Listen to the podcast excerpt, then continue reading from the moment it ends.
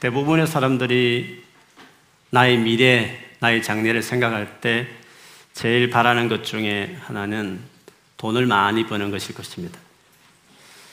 대학을 가는 많은 이유가 있겠지만 그렇게 해야 직장을 더 좋은 정말 돈을 벌 수 있는 직장을 선택할 수 있는 폭이 넓으니까 그래서 선택하기도 하고 괴로운 배우자를 선택할 때도 빼놓을 수 없는 것 중에 하나가 과연 어, 돈은 있는지 이런 것을 생각하게 됩니다.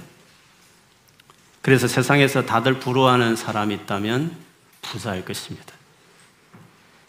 그런데 이상하죠. 성경은 이런 우리의 일반적인 생각과 거리가 먼 가르침을 줍니다.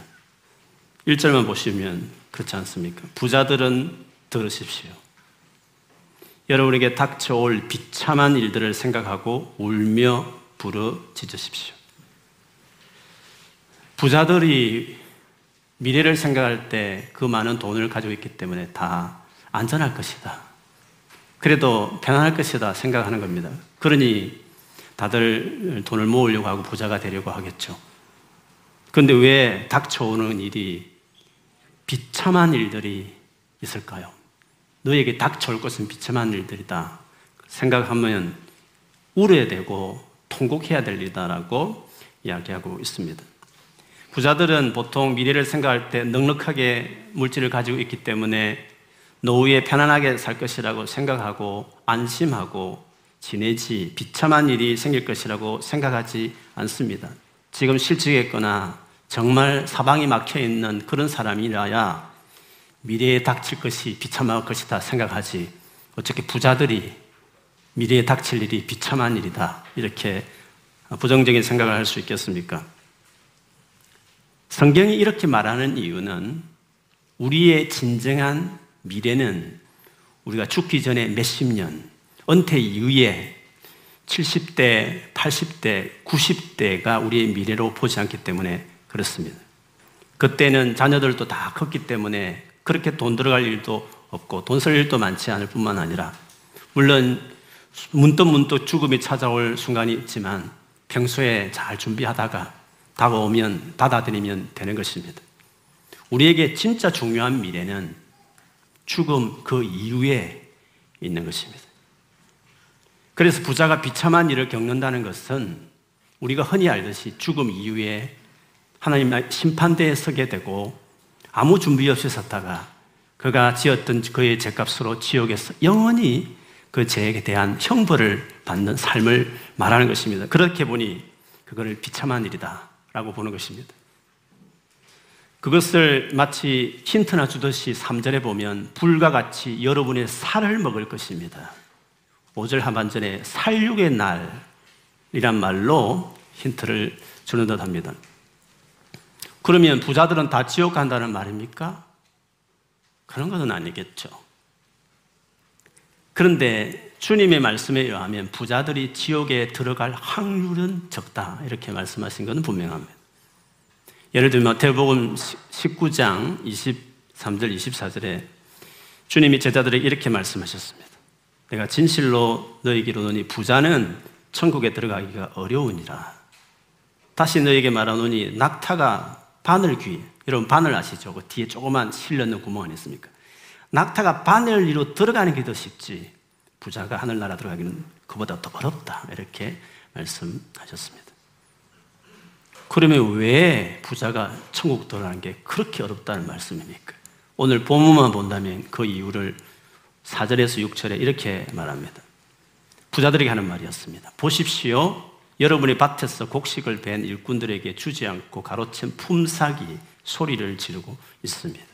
그래서 그 일꾼들의 아우성 소리가 전능하신 주님의 귀에 들어갔습니다. 여러분은 이 땅 위에서 사치와 쾌락을 누렸으며 살육의 날에 마음을 살치게 하였습니다. 여러분은 의인을 정죄하고 죽였지만 그는 여러분에 대항하지 않았습니다. 본문의 부자는 오늘날 우리 식으로 하면 주급이나 월급이 아닌 그 당시에는 그런 개념보다는 그냥 하루 벌었어. 하루 그 품삯으로 자기뿐만 아니라 자기 가족들을 다 먹이고 살던 참 힘든 그런 시대였습니다. 그런데 그 품삯을 안 주면 어떻게 하겠습니까? 온 가족이 그 일꾼의 온 가족이 이제 하루가 굶고 제대로 끼니를 떼어지 못하고 그렇게 살아가게 되는 것입니다. 물론 농사 때니까 추수라는 어떤 특별한 시즌이 있으니까 이 주인이 지금은 곡식이 많지 않으니 추수 다 끝나고 어느 정도 이렇게 뭔가 들어오면 수익이 있으면 그때 죽게 이렇게 약속할 수도 있습니다. 그래도 그렇죠. 하루 먹고 살아가는 사람이라면 그래도 부자가 그래도 여유가 더 있으니까 하루하루 풍사을 주면서 그렇게 해줘야 되는데 이 사람은 그렇지 않고 추수 이후에 주겠다 했던 것 같습니다. 그러나 우리가 생각하듯이 추수는 끝났지만 그 품삯을 주지 않는 것이었습니다. 그것을 가로챈 것이었습니다. 그 본인은 어떻습니까? 돈이 없어서 그런 것도 아니었습니다. 사치와 쾌락을 즐겼다고 이야기했습니다. 자기는 마음껏 그것을 사는 것입니다. 그리고 열심히 재밌게 즐겁게 쾌락을 누리며 살아가게 되는 것이었습니다. 이것을 지켜보는 품, 그 품꾼들은 어떻겠습니까? 얼마나 하가 치밀어 올랐겠습니까? 그래서 법에 우리로 경찰이든지 법이, 법원이든지 그 돈 있는 사람을 이렇게 고소한 것이었습니다. 그런데 재판관이라는 사람이 뇌물을 먹었는지 전혀 그 청을 들어주지 않고 오히려 무고죄 같이 죄 없는 사람을 했다 해가지고 감옥에 넣기도 하고 아니면 호되게 두들겨 패서 쫓아내는 일들을 했습니다. 그러나 힘없는 사람이라 어떻게 한 것 하지 못하고 당하는 그런 시점에 있었습니다. 야고보스가 쓰여질 시대는 한참 오래 전이었으니까 지금처럼 뭐 법치 제도가 있는 시대가 아니었으니까 얼마나 있는 사람들이 행포가 심했겠습니까? 그렇지만 우리야 선진국 대열을 썼으니까 그래도 어느 정도 법대로 돌아가는 것이 있고 또 이렇게 재판하면 그런 대로 돌아가는 일도 있지만 우리가 조금만 우리나라 밭을 밖을 나가면 저 아파, 아프리카를 가봐도 저 아시아, 동남아시아 든 남아시아 등에 가보면 여전히 이런 일들이 지금도 벌어지고 있습니다. 이렇게 시리어스하게 잘못된 일은 하지 않더라도 우리에게도 있어서도 마찬가지입니다. 좀 덜 할지 모르겠지만 나의 이익을 더 챙기기 위해서 결국 다른 사람의 이익을 가져오는, 가로채는 그런 일들도 하고 있습니다. 세금을 조금이라도 덜 낼 수 있다면 정직하게 신고하지 않으려고 합니다. 법에 걸리지 않고 다들 하는 일이라고 생각되면 양심에 좀 크리스찬으로서 끓이키는 게 있지만 서슴치 않고 하는 일들도 우리가 있지 않습니까? 그러니까 부자가 된다는 것은 그것이 목적이라면 완전히 정직하게 살 수는 없는 것입니다. 부자가 되려면 어떤 식으로든지 하나님 뜻대로 어렵게 살아갈 수가 없는 것입니다. 만일에 욕심이 크면 클수록 교회는 안 빠지고 나올 수 있을지 모르지만 하나님 뜻대로 살지 않는 그의 삶에 만나줄 수 없기 때문에 전혀 하나님과의 개인적인 접촉이나 관계없이 그냥 교회를 왔다 갔다 하는 종교생활 하듯이 그렇게 신앙생활을 할 수밖에 없을 것입니다. 만일 이렇게 말씀을 드리면 어떤 사람은 그래도 나는 이 정도는 아니에요. 이 정도까지 막 나가는 부자처럼 살아가는 사람은 아니에요. 나는 그렇게 돈에 대한 욕심이 많은 부자가 되고 싶은 욕심도 없습니다. 그저 평범하게 행복하게 살아가면 좋겠어요. 라고 하실 분이 많을 것입니다. 그래서 오늘 말씀은 나와 상관없는 말씀으로 한숨을 돌릴 수 있습니다. 그러나 여러분, 예수께서 하신 말씀을 보면 재물을 섬기는 사람의 특징 중에 하나가 있습니다. 그 말씀을 들어보면 안심할 수 없는 것이 있습니다. 마태본 6장에 보면 재물과 하나님을 같이 섬길 수 없다고 말씀하셨습니다. 그리고 그 말씀하신 이후에 이어지는 긴 말씀이 있습니다. 너무도 유명한 말씀이죠. 무엇을 먹을까 마실까? 무엇을 입을까? 염려하지 말라 하셨습니다. 무슨 말입니까? 염려한다는 것은 지금 뭔가 없기 때문에 염려한다는 것은 재물을 섬기는 사람이다. 예수님은 그렇게 보신 것이었습니다. 하나님 참새를 먹이시고 들에 오늘 피었다가 바로 아궁에 들어갈 덜풀도 먹이시는 하나님을 믿는다면 지금 당장 먹고 입는 거 부족해도 그 하나님 믿으면 괜찮을 텐데 염려를 한다는 것은 하나님을 믿지 못하고 그 부족한 걸 채우는 재물을 그가 본능적으로 의지하고 있다는 것을 보여주는 거니까 염려한다는 것은 우리의 필요를 놓고 염려를 한다는 것은 그 필요를 채워주는 재물을 섬기는 것과 연결되어 있다는 것입니다.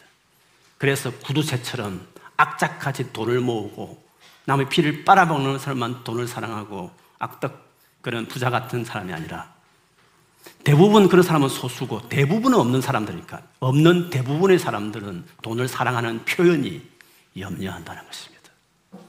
그 돈이 없기 때문에 염려하는 것입니다. 그 주인이 없기 때문에 지금 없어서 막막하니까 염려하는 것입니다. 그래서 재물을 섬기는 사람의 또 다른 한 면은 염려하는 것이다. 염려가 많은 것은 재물을 주인으로 섬기는 고 있다는 것을 보여주는 것이다. 라고 말한 것이었습니다. 그래서요, 예수님께서 사역을 거의 이제 중반을 넘어가면서 그러니까 어느 정도 자기를 믿을 사람, 확실히 안 믿을 사람, 이렇게 둘이 나눠질 수 있는 그런 시점이었습니다. 그때 주님께서 비유를 말씀하시기 시작하는데 비유의 첫 비유는 그렇습니다. 누가 진짜 내 제자며 누가 내 제자가 아닌지를 네 가지 밭으로 비유를 들었습니다. 당연히 마지막 밭, 열매를 많이 맺는 밭은 예수님의 제자들입니다. 구원받은 하나님의 백성이죠. 나머지 세 명, 세 밭은요, 믿는 사람 아닙니다. 예수를 안 믿는 사람들을 이야기하는 것입니다. 길가야, 딱딱한 길가에 떨어진 전혀 심겨지 않는 그 길가 같은 밭이야. 처음부터 아예 복음이든지 예수님이든 관심 없는 사람을 말할 것입니다. 흙이 별로 없는 돌밭은 뭐겠습니까? 말씀을 때 좋습니다. 위로를 주고 평안을 주고 하나님이 축복하실 것이다. 좋은 말 들을 때는 기분 좋지만 갑자기 예수 믿는 것 때문에 말씀 사는 것 때문에 대가를 지불하고 어려운 일 당하면 여지없이 교회를 떠나고 이러면 왜 예수를 믿어 하면서 교회를 접어버리는 사람들. 그리고 그런 사람이 같은 사람이라고 했습니다. 세 번째 밭을 우리 관심 있게 봐야 됩니다. 이 가시, 이는 가시떨기, 가시가 많은 잡초가 많은 밭이었습니다. 여러분, 줄기도 뻗었습니다. 외형으로 봤을 때는 진짜 식물 같았습니다. 결정적으로 그 가시의 기운에 의해서 열매를 맺지 못했다고 말했습니다. 그 가시의 기운이란 게 뭡니까? 교회도 열심히 나고 평생을 교회 다닐 수 있지만 결과적으로 예수를 안 믿게 된 이유가 뭐냐는 거죠. 그것을 마태복음 13장 22절에 주님은 이렇게 해석했습니다. 가시들기에 뿌려졌다는 것은 말씀을 들으나 세상의 염려와 재물의 유혹에 말씀이 막혀 결실하지 못하는 자요. 세상의 염려와 재물의 유혹에 말씀이 막혀 결실하지 못했다고 말했습니다. 염려와 재물은 사촌지간인 것입니다. 물론 뭐 사람이 어려움 당하는데 염려 없을 수 있습니까? 그렇진 않죠. 그러나 염려에 잡혀 있는 겁니다. 뭐든지 염려에 붙잡혀 살아가는 것을 이야기하는 것입니다. 염려하는 것과 재물을 숨기는 것은 둘 다 내일, 미래와 관련되어 있습니다. 왜 염려합니까? 미래를 생각하니까. 재물을 왜 모읍니까? 미래를 생각해서 모으게 되는 것입니다. 그러니 내일과 미래를 하나님보다 어느 정도 수입이 들어올 것을 의지하며 살아가는 것입니다. 그것이 도무지 보이지 않을 때 염려하는 것입니다. 그러니까 하나님은 믿지 못하고 교리로서는 지식으로는 믿지만 자기에게 실제적인 분이 되지 못하니까 매일매일 만나는 실제적인 존재는 아니니까 하나님 보이지 않으니까 하나님을 실제적인 문제 앞에서는 의지가 안 되는 거니까 자연히 보여지는 모든 사람이 다 추구하는 재물을 의지하는 것입니다. 그것이 있으면 막 나가고 없으면 염려하는 것입니다. 만일 그것이 제대로 보장받을 수 없는 상황이 되면 이렇게 염려하는 것입니다. 그렇기 때문에 하나님을 인격적으로 만나지 못하면 100% 부자처럼 오늘 본문의 부자처럼 재물을 의지하며 살아가는 사람이 될 수밖에 없습니다. 하나님 아니면 도대체 무엇을 의지하겠습니까? 돈밖에 없는 것입니다. 하나님이 막연할수록 습관적일수록 그러나 재물은 실질적이니까 성경 공부할 때는 신앙적인 이야기 할 때는 하나님 이야기하지만 실제 실제적인 문제를 닥치게 되면 실제적인 문제를 해결하는 물질을 기웃거리고 그것이 없기 때문에 없을 때는 염려로 잡혀 있는 것입니다. 그러니까 하나님을 제대로 믿지 않는 것입니다. 하나님을 제대로 만나지 못한 것이기 때문에 결국 구원에 이르는 믿음까지 이르지 못하게 된 꼴이 된 것이었습니다. 그러면 예수님을 제대로 믿는 사람은 재물에 대해서 어떤 태도를 보이게 될까요?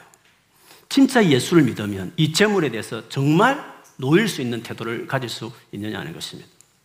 여러분, 재물에 대해서 이렇게 놓인다 해서 염려하지 않는다 해서 마치 크리스찬이라는 것은 돈의 개념도 없고 욕심도 없이 나 그렇게 욕심 없어요 라고 살아가는 것이냐? 아닙니다. 그거는 어리석은 겁니다. 그는 지혜 없는 것입니다.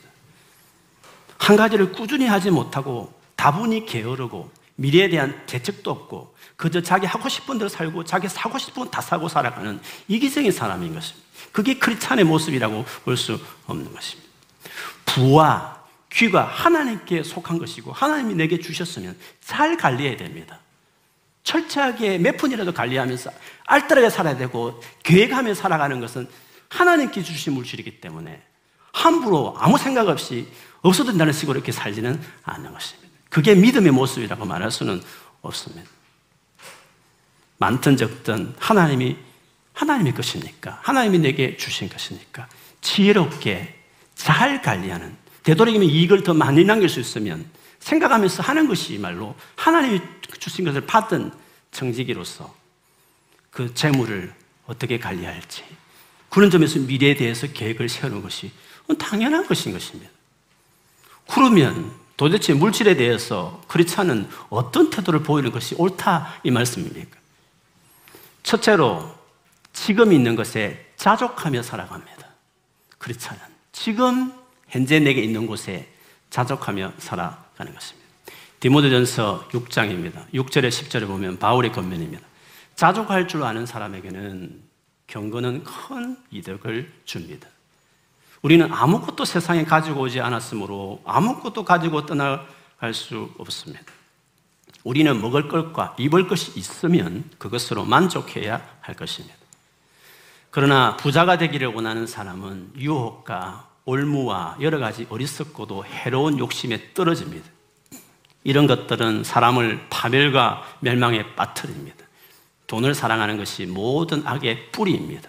돈을 쫓다가 믿음에서 떠나 헤매기도 하고 많은 고통을 겪기도 한 사람이 들어 있습니다.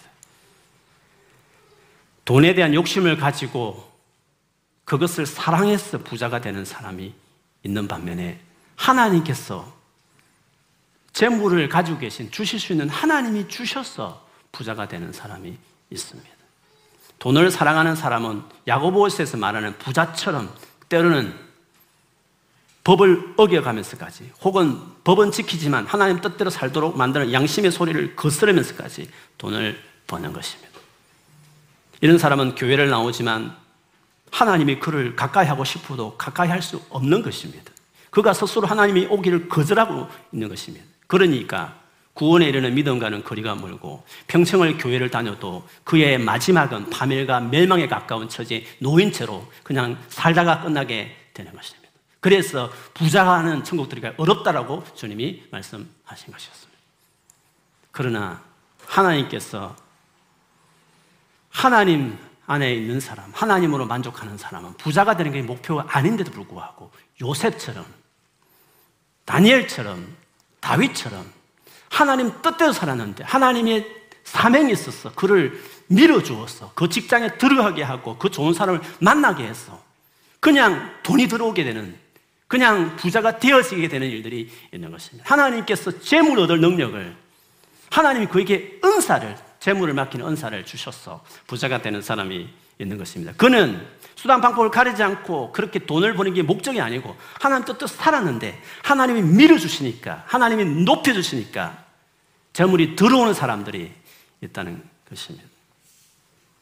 이런 사람이 되려면 돈이 있든지 없든지 만족하는 사람이 돼야 하는 것입니다. 무슨 말이냐면 예수 믿는 것만으로 행복한 사람이 돼야 합니다. 돈 앞에 굴복하지 않고 돈을 벌기 위해서 치사하게 법을 어겨가면서 그런 짓을 하지 않는 것입니다.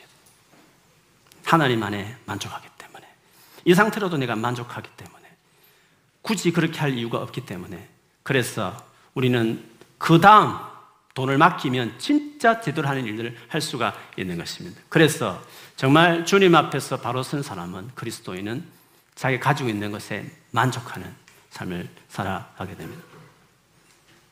두 번째 그리스도인이라면 재물을 많이 모으는 것보다 그것을 어떻게 사용할지에 더 많은 생각을 합니다. 진짜 주님과 동행하는 사람이라면 재물을 어떻게 써야 될까?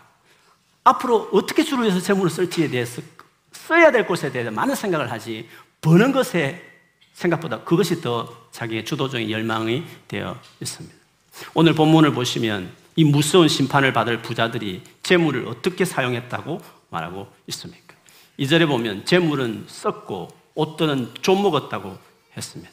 여기서 썩은 재물이라는 것은 곡식을 말합니다. 농경사에서 많은 곡식은 그의 재물이었습니다. 얼마나 오랫동안 창고에 넣어놨으면 묵혔으면 썩는단 말씀입니까? 쌓아놓기만 한 것입니다. 모으는 데만 급급한 것입니다. 더 많이 모으는 것이 목적이었지. 그걸 풀어놓는 데는 관심이 없었던 것입니다. 좀들은 너무, 옷들은 너무 많고 다 입지 못하니까 입지 못해서 가득 있다 보니까 좀이 생겨버린.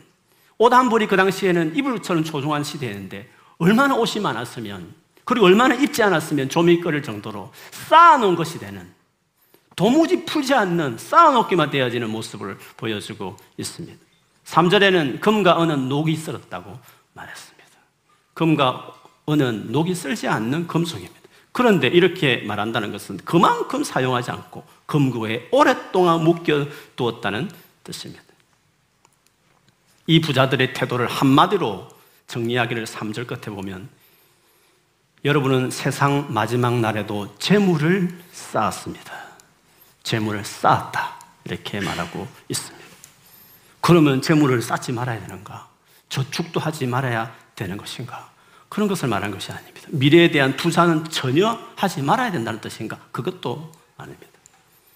이 말은 돈을 모을 줄만 알았지 제대로 그것을 쓰는 법을 알지 못했다는 것입니다. 오로지 모으는 것만 생각했지 이것을 어떻게 주루에 쓸지에 대한 생각을 그렇게 하지 않았다. 그런 뜻입니다. 야고스를 5장 마지막 장까지 왔는데 여러분 5장까지 오면서 저 개인적으로는 이 야고보가 예, 수님의 가르침을 너무 많이 생각하고 있구나. 예수님의 가르침을 늘 묵상했구나 하는 것을 많이 어, 깨닫게 됩니다. 오늘 이 말씀도 보면요. 이 짧은 구절이지만 이, 이 부분을 예수님이 하신 가르침과 너무 흡사한 것이 있습니다.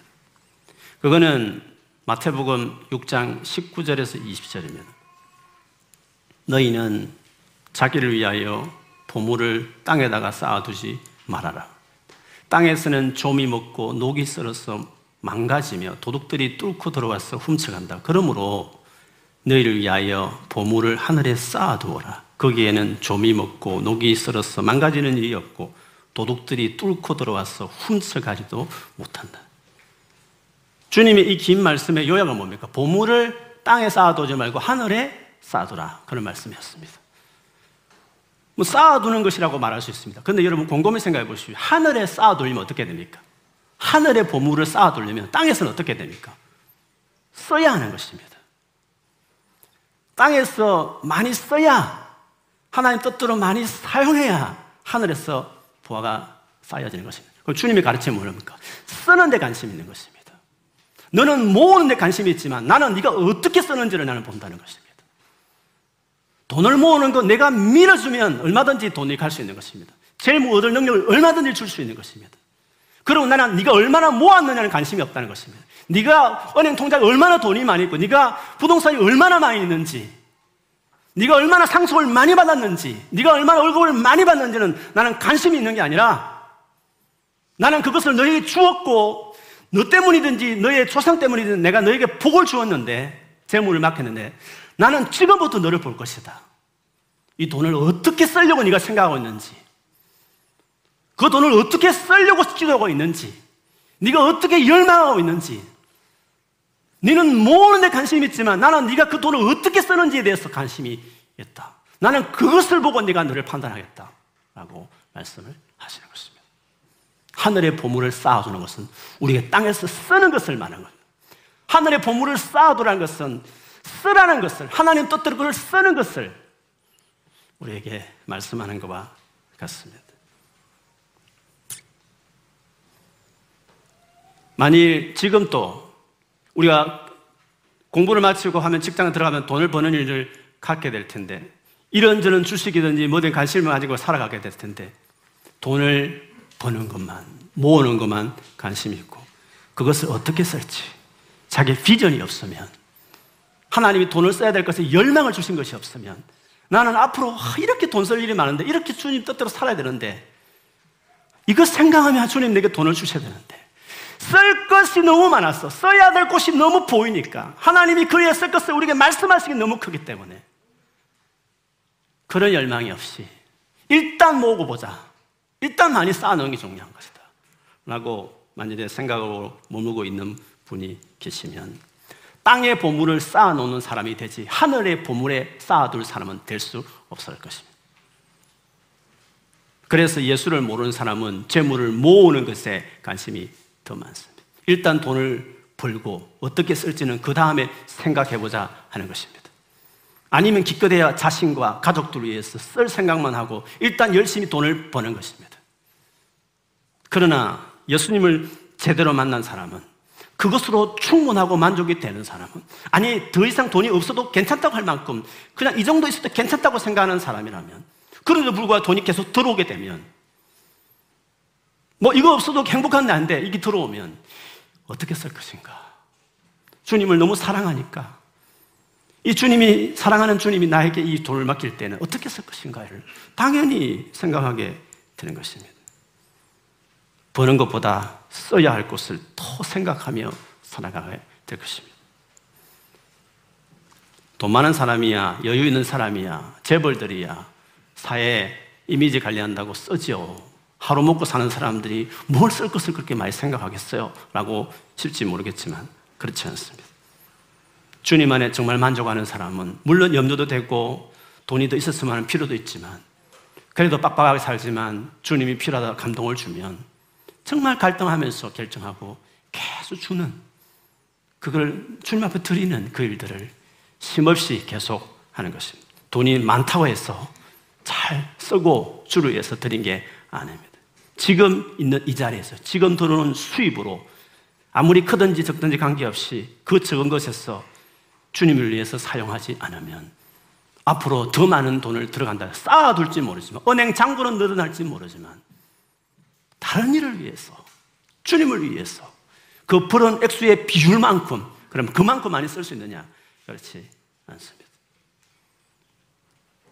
나중에 돈 벌면, 제대로 벌면 하겠다 할지 모르겠지만, 지금 제대로 주 앞에 헌금도 드리지 못하면서 지금 이웃을 구제하기 위해서 사용하지 못하면서 앞으로 할 수 있느냐? 그럴 수 없습니다. 도대체 얼마나 더 벌어야 제대로 그렇게 사회를 위해서 뭔가 떠리는 일을 위해서 주를 위해서 할 수 있단 말입니까? 돈의 단위가 더 커지면 그동안 돈이 없어서 못했던 것들 하느라 생기면 바쁜 것입니다. 더 하기가 어려워지는 것입니다. 돈이 생겨보시오. 세상에 얼마나 하고 싶은 일이, 좋은 일이, 평소에 못했던 일들이 얼마나 많이 있습니까? 비싸고 맛있는 음식도 많고, 돈만 있으면 우아하게 즐길 일들은 세상에 널려 있습니다. 시간만 있으면, 여유가 있으면 얼마든지 하고 싶은 일이 돈으로 할 수 있는 일이 얼마나 세상에 널려져 있습니까? 재물을 사용할 것이 정해져 있지 않으면, 내가 주의 나라를 위해서 쓰겠다라는 쓰는 것에 대해서 열망이 있지 않으면, 돈이 들어오면 족족 명품 사는데 먼저 열을 올릴 것입니다. 주님의 뜻대로 바르게 사용하겠다는 계획이 분명히 서 있지 않으면 결국 자기를 위해서 살게 되고 오늘 본문의 사치와 쾌락을 누리는 데 쓰게 돼 있는 것입니다. 여러분 오늘 이 말씀을 들으면서 나는 성경에서 말하는 주님이 이 재물에 대해서 그렇게 경고하실 뿐만 아니라 이 재물에 대해서 우리로 하여금 바르게 사용하라고 하는 이 재물에 대한 태도에 대해서 나는 얼마나 순종하고 살아왔는가 하는 것입니다. 한번 스스로 물어보십시오. 나는 하늘의 보물을 얼마나 쌓았는가? 언제 쌓았습니까? 언제 쌓았습니까? 어느 때? 무엇을 위해서? 하나님 감동 주셨어. 써보신 적 있으십니까? 얼마나 있었습니까? 몇 번 있었습니까? 이번 한 해 있었습니까? 지금까지 살아오면서 얼마나 주의 뜻대로 부담이 될 만큼 갈등하면서 주 앞에 드리며 헌신했던 것들이 얼마나 있습니까? 아마 분명히 있을 것입니다. 이 세상에서 다 알아주지 못하고 주님이 다 갚아주지 못했어도 주님은 반드시 기억하고 계시고 여러분 생애 가운데 아니면 여러분 자녀든 간에 주께서 반드시 그거대로 갚아주시는 일들이 있습니다. 재물에 대해서 나는 정말 순종하고 있는가? 나는 정말 주님의 말씀대로 그렇게 나는 살고 있는가? 자기 자신을 잘못해 보면 아마 이 말씀에 자신 있게 그렇게 대답할 분은 그렇게 많지 않을 수도 있습니다. 괜찮습니다. 그러니까 이런 말씀이 있고 우리로 하여금 다시 그렇게 살아가라고 계속 경고하는 말씀이겠죠. 바울이 아까 말했던 디모데전서 6장 뒤에 부자들에게 딱 지칭하면서 했던 말씀이 있어서 그 말씀을 하면서 오늘 마무리, 말씀을 마무리하고 싶습니다. 디모데에게 목회자 디모데에게 그 교인들 중에 부자들에게 이렇게 명령하라고 말했습니다. 그대는 이 세상의 부자들에게 명령하여 교만해지지도 말고 덧없는 재물에 소망을 두지도 말고 오직 우리에게 모든 것을 풍성히 주셔서 즐기게 하시는 하나님께 소망을 두라고 하십시오. 첫 번째입니다. 재물 가지고 교만해지지 말라고 했습니다. 돈이 세상에서 대단한 힘을 발휘하니까 돈이 많으면 또 돈을 많이 벌고 있으면 세상에 그렇게 대단하게 버는 그 돈이 있으니까 교만해질 수도 있는 것입니다. 그런데 성경에서 말하듯이 재물이라는 것이 별 것 아니다. 너의 진정한, 너의 영원한 미래를 담보하는 것이 아니다. 죽으면 끝나는 것들이다. 좀 맛있는 밥을 한 끼 정도 먹을지 두 끼, 세 끼를 못 먹을 거다. 조금 편안한 집이든지 좋은 자동차든지 조금 편안하게 살 뿐이고 그리고 조금 비싼 조금 재밌게 살아가는 걸 뿐이다. 진짜 너의 삶에 미닝풀한 삶을 살게 하고 너의 90 이후에 죽은 이후에 영원한 너의 미래 영원한 너의 미래를 책임지는 것은 그것이 아니다. 교만할 것도 없다. 별것 아니다. 우리의 영원한 삶에 보면 별것 아니다. 그거 있다고 교만할 필요 없고 그거 없다고 기죽을 필요도 없는 것이다. 교만해지지 말고 어떻게? 하나님이 오히려 우리에게 모든 것을 풍성히 주시고 즐기게 하시는 그분께 소망을 두고 살아가라. 그분 안에서 만족하며 살아가라. 그것을 부자들에게 이야기하라고 했습니다. 두 번째는 뭡니까? 또, 또 선을 행하고 좋은 일을 많이 하고 아낌없이 베풀고 즐겨 나누어 주라고 하십시오. 그렇게 하여 앞날을 위하여 든든한 기초를 스스로 쌓아서 참된 생명을 얻으라고 하십시오. 첫 번째는 주님 안에 만족하라, 자족하라. 두 번째는 써라. 하늘의 보물을 쌓기 위해서 이 땅에서 써라는 그 썸에 대한 이야기를 선을 행하고 좋은 일을 많이 하고 아낌없이 베풀고 즐겨 나누어 주라고. 그것이 앞날 너의 진짜 영원한 미래를 든든하게 기초를 쌓는 일이다. 생명을 얻게 하는 재물일 것을 멸망과 파멸을 가는 재물이 아니라 참된 생명을 얻게 하는 너의 영원한 미래를 정말 든든하게 세우는 그런 재물이 될 것이다. 어떻게 쓰는 데를 가르쳐라. 모으는 데 말고 쓰는 것을 가르쳐라. 그것을 이야기했습니다. 좋은 목사는 계속 여러분이 좋은 일에 쓸 수 있도록 헌금을 낼 수 있는 수많은 일들을 계속 제시하는 것이 그 좋은 목사의 좋은 교회일 것입니다. 그것이 어떻게 써야 될지, 써야 될 상황들, 일들, 그래서 온누리 교회 가면 수없이 매번 헌금할 일에 쏟아진다 하지 않습니까? 하나님이 성도들을 사랑하면 그들에게 진짜 이 말씀들이 사실이라면 돈이 있는 사람들, 없는 것을 빚내서 하라는 것을 있으면 어, 있는 대로, 적으면 적은 대로 하나님 나라를 위해서 잘 쓸 수 있도록 계속 기회를 주는 상황을 만들어주는 그것이어야 된다라고 이야기하고 있습니다. 여러분 세상에는 눈먼 돈이 많습니다. 눈이 멀었으면 어떻게 돼요? 어디로 가는지 모르고 쓸데없는 잘못된 데로 가는 것은 눈먼 돈들이 많아요. 그렇게 가야 될 돈들이 아닌데 엉뚱한 데 가가지고 잘못되게 하는 돈들이 많은 것입니다. 그래서 주님은 제대로 그 물질, 그 귀한 물질이 제대로 진짜 영원한 미래를 위해서 도움되는 그 일을 할 수 있도록 물질을 소유하고 계신, 물질을 주실 수 있는 하나님께서 그런 사람들을 찾는 것입니다. 내가 물질을 밀어줄 사람을 찾는 것입니다. 누가 그런 사람이 될 수 있습니까? 물질을 사랑하지 않고 있는 걸 족한 줄 아는 사람. 그러니까 많이 막혀도 그것에 혹 빠져가지고 헤어나오지 못하는 사람이 아니라 없어도 괜찮은데 주신다니 부담스러운데 어떻게 해야 될지 싶은 사람들. 그들에게 주께서 맡기는 것입니다. 그래서 주께서 재물을 줄 자들을 모을 것입니다. 그 재물을 제대로 가도록 눈먼 재물처럼 엉뚱하게 가지 않도록 하나님이 가지고 있는 그 재물이 주인이신 주께서 그 재물이 제대로 가도록 제대로 사용할 수 있도록 그것을 맡아줄 사람들을 주님이 찾는 것입니다. 주님이 강한해서가 아니라 우리에게 사랑하지 않아서 아니라 우리가 준비되어 있지 않기 때문에 재물을 사랑하는 사람들로 아직도 머물고 있기 때문에 주님 안에 만족하는 신앙이 아니다 보니까 주님이 그 재물을 우리에게 주실 수가 없는 것입니다. 그러니 지금 이 시간에 내가 교회를 다니면서 어서 속히 주 안에 정말 예수 안에서 내가 만족한가? 정말 하나님 아들 예수님만으로 내가 만족한가?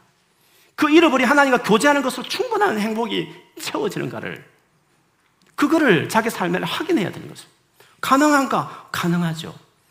정말 열망하고 사모하면 시간을 내서 꾸준히 그렇게 주님 앞에 나가면 주님 반드시 그런 은혜를 줄 것입니다. 어떤 필요를 채우기 위해서 쉽게 말하면 돈을 얻기 위해서 주님을 찾는 기도하는 것이 아니라 주님 자체가 목적이 되고 주님 자체를 사랑했어. 주님 자체를 원했어. 주님을 정말 알고 싶었어. 그 부분 자체가 목적이 되어서 예배하고 그분이 목적이 되어서 기도하고 말씀을 보면 어떻게 주님께서 우리에게 당신을 드러내지 않겠습니까?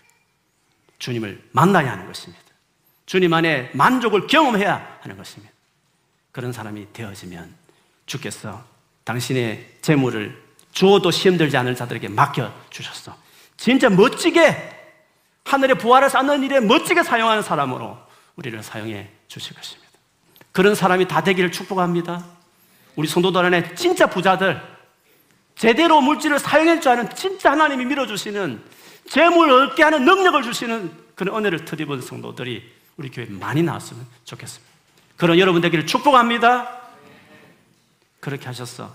진짜 마지막 때에 선교를 끝내는 일을 위해서 물질을 눈먼 물질들 다 모았어. 제대로 눈을 부릅뜨고 가야 될 곳에 물질이 가게 만드는 그런 사람이 되셨어. 진짜 하나님 앞에서 그 재물로 인하여 주를 기쁘시게 하고 영광 돌리는 부자들, 진짜 성경에서 말하는 진짜 부자들, 그런 여러분 다 되시기를 주의 이름으로 축원합니다. 아멘, 아멘.